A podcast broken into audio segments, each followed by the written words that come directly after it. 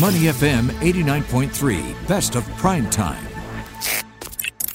Market View on Money FM 89.3. That's right, you're listening to Money FM 89.3. I'm Chua Tian Tian with your Market View. Now, food sustainability, that has made its way into discussions at the COP27 meeting as the world battles the effects of climate change, supply chain disruptions brought about by the pandemic and also the war in Ukraine. Now, at the COP27 climate conference, the European Investment Fund, also Europe's largest venture capital and private equity financier, signed investments totaling some 247 million euros to enable five equity funds to back, get this, 2.5 billion euros worth of climate investments, including in areas such as food innovation.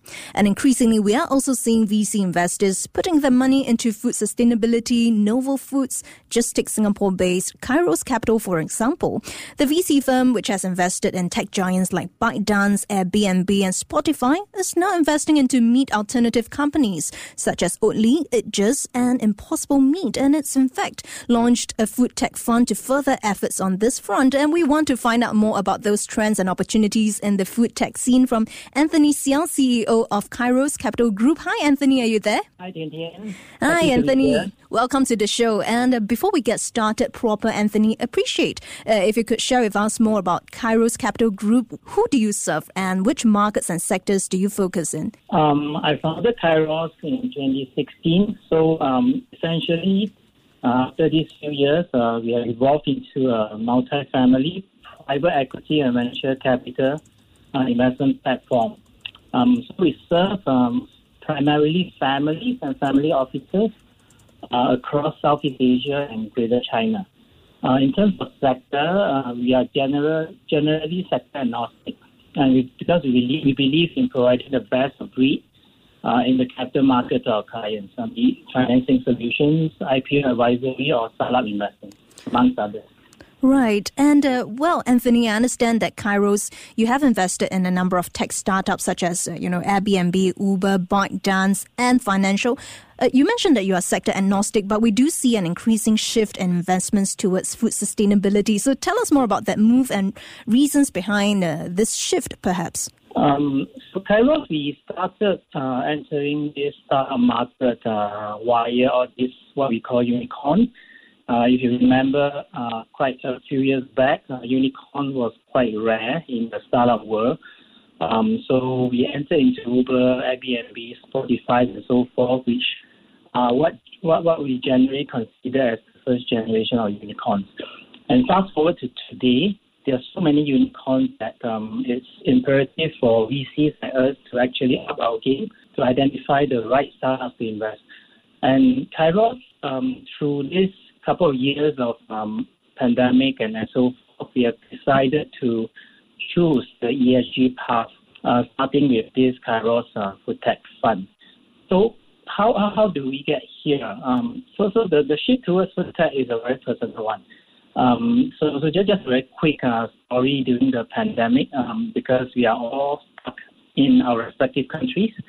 So I've been spending a lot of time with my two kids, and they are both teenagers, so they started talking to me about climate change, greenhouse effect, and so forth, animal cruelty, and so forth. So having myself invested into companies like Beyond, Eat Just, Oatly, Impossible, and so forth, I decided that then I should continue that path. And to me and to my team, the very clear, obvious choice is to go towards cell-based food companies, because what we have seen over the last few years, we've seen a lot of plant-based startups that have ballooned in many countries, including Singapore. But as you can see, companies like Beyond or Impossible, they have actually plateaued in terms of their growth, and the next wave of growth is actually into the cell-based food. Right. So tell us more about your assessment of the cell-based meat industry and the growth outlook for the sector. And given the sunk costs involved, how long do you intend to invest in these portfolio companies in, cell-based meat, plant-based meat alternatives, and when do you intend to cash out?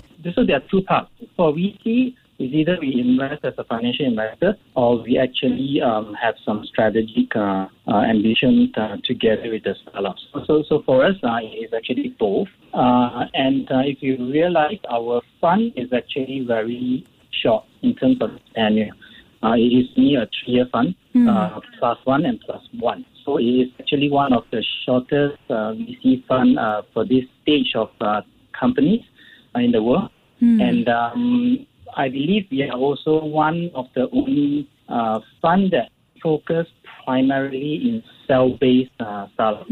Is there any reason for that shorter time horizon? So for us, we are very focused because we are well supported by our clients, primarily the families, whom a lot have become our friends as well. So our main objectives as a VC, besides helping all these startups to grow, is also our fiduciary duty to our investors. So we don't believe in keeping their money too long, 7 years, 9 years, 11 years.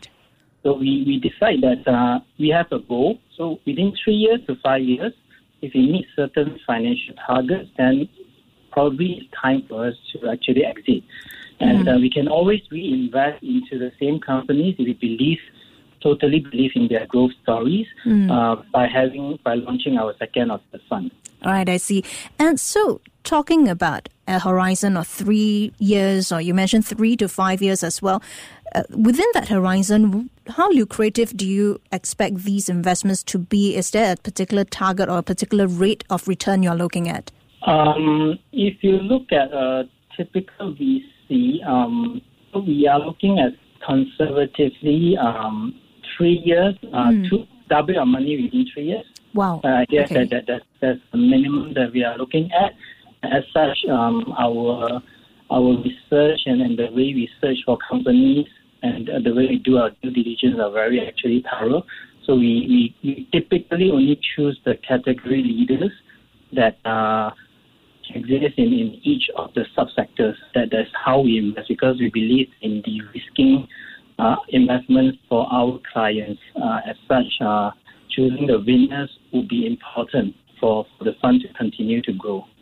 Right. If you're just tuning in, we're now speaking to Anthony Ciel, CEO of Kairos Capital Group. Now, Anthony, you have mentioned about your food tech fund a number of times, and I just want to get our audience up to speed as well. So tell us a little bit more about the fund in terms of the fund size and the companies you have invested in or you're looking to invest. I think Kairos Food Tech Fund is relatively new. We only launched it less than a month ago.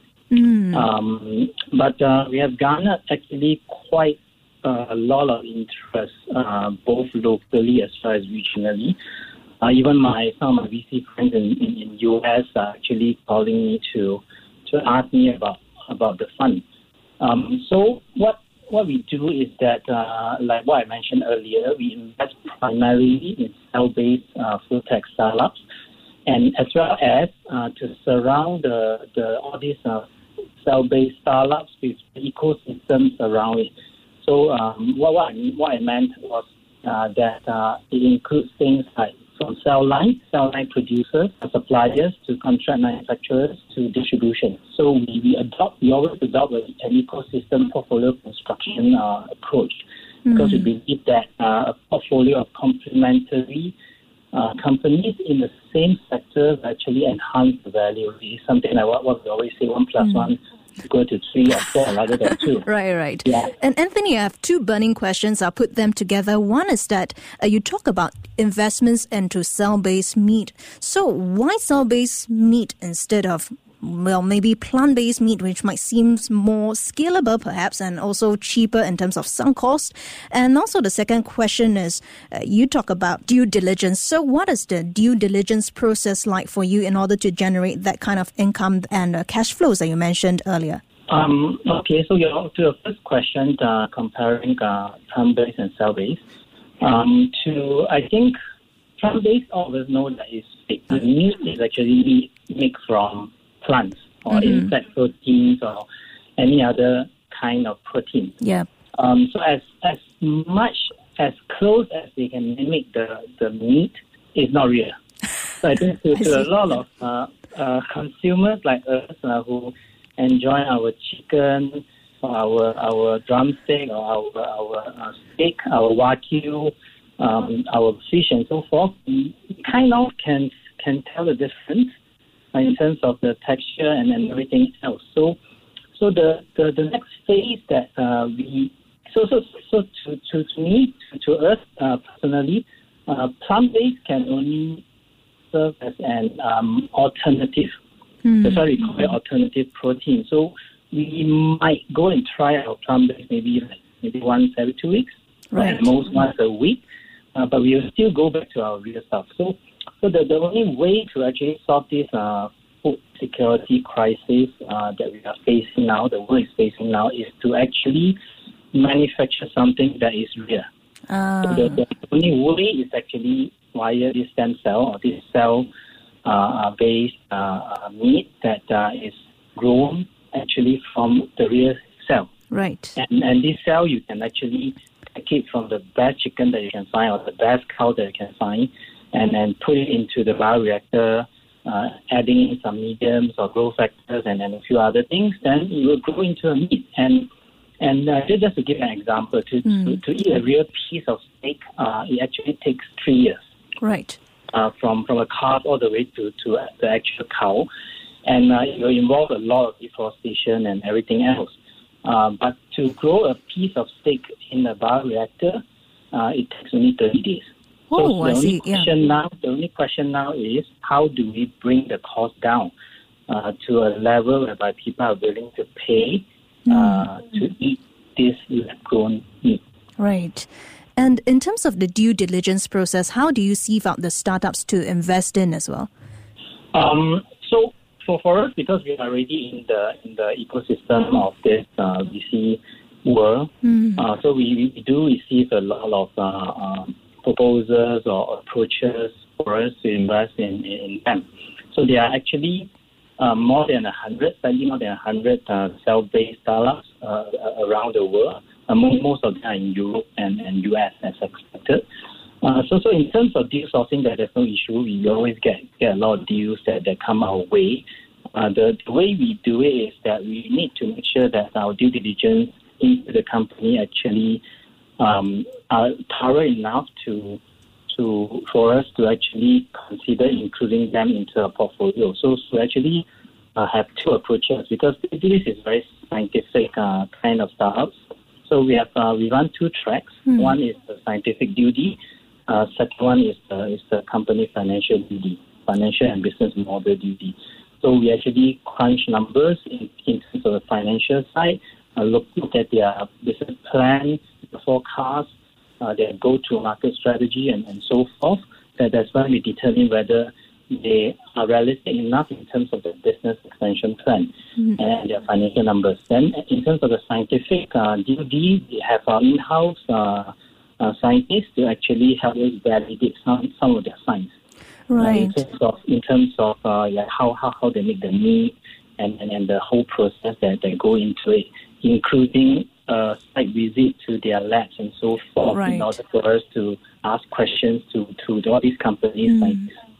Right, I see. And Anthony, speaking about investments, you have recently participated in Roslin Technologies Series A capital raise along with other investors like the University of Edinburgh. So tell us more about Roslin Tech and your investment. What is the size of your investment and projected timeline, and what do you aim to achieve? Roslin Technologies is actually part of Roslin Institute, which is the research institute of the University of Edinburgh. So it's actually a spin-off from the university that they are trying to actually commercialize some of the research that they are done inside the Roslin Institute.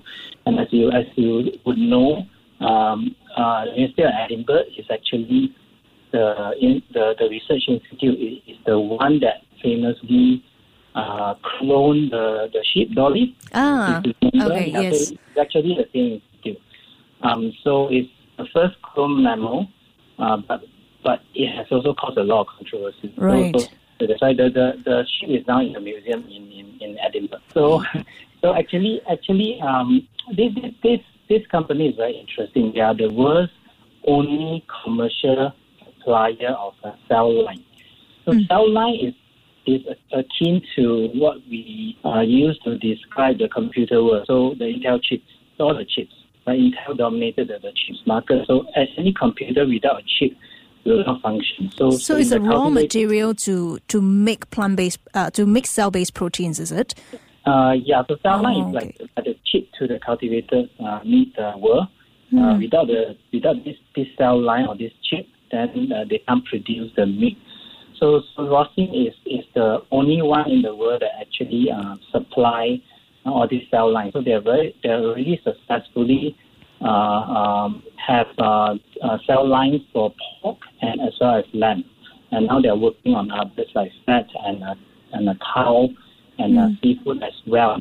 So what they do is they use small samples of animal tissue to create what we call induced pluripotent stem cell, or in short, IPS cell, which can be self-renewable. And it can be used to grow different types of tissues, such as muscles and fat.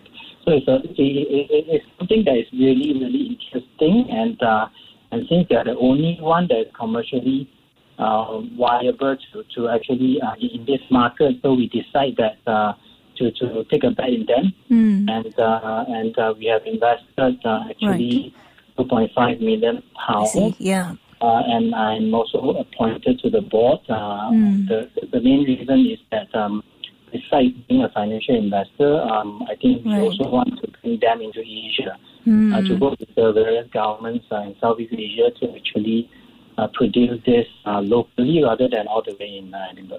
Right. Thank you so much, Anthony. Really enjoyed the chat and would love to chat more if not for the time constraints. Thank you very much again. That was Anthony Ciel, CEO of Kairos Capital Group. Before acting on the information on Money FM, please consider if it's suitable for your own investment objectives, financial situation, and risk tolerance.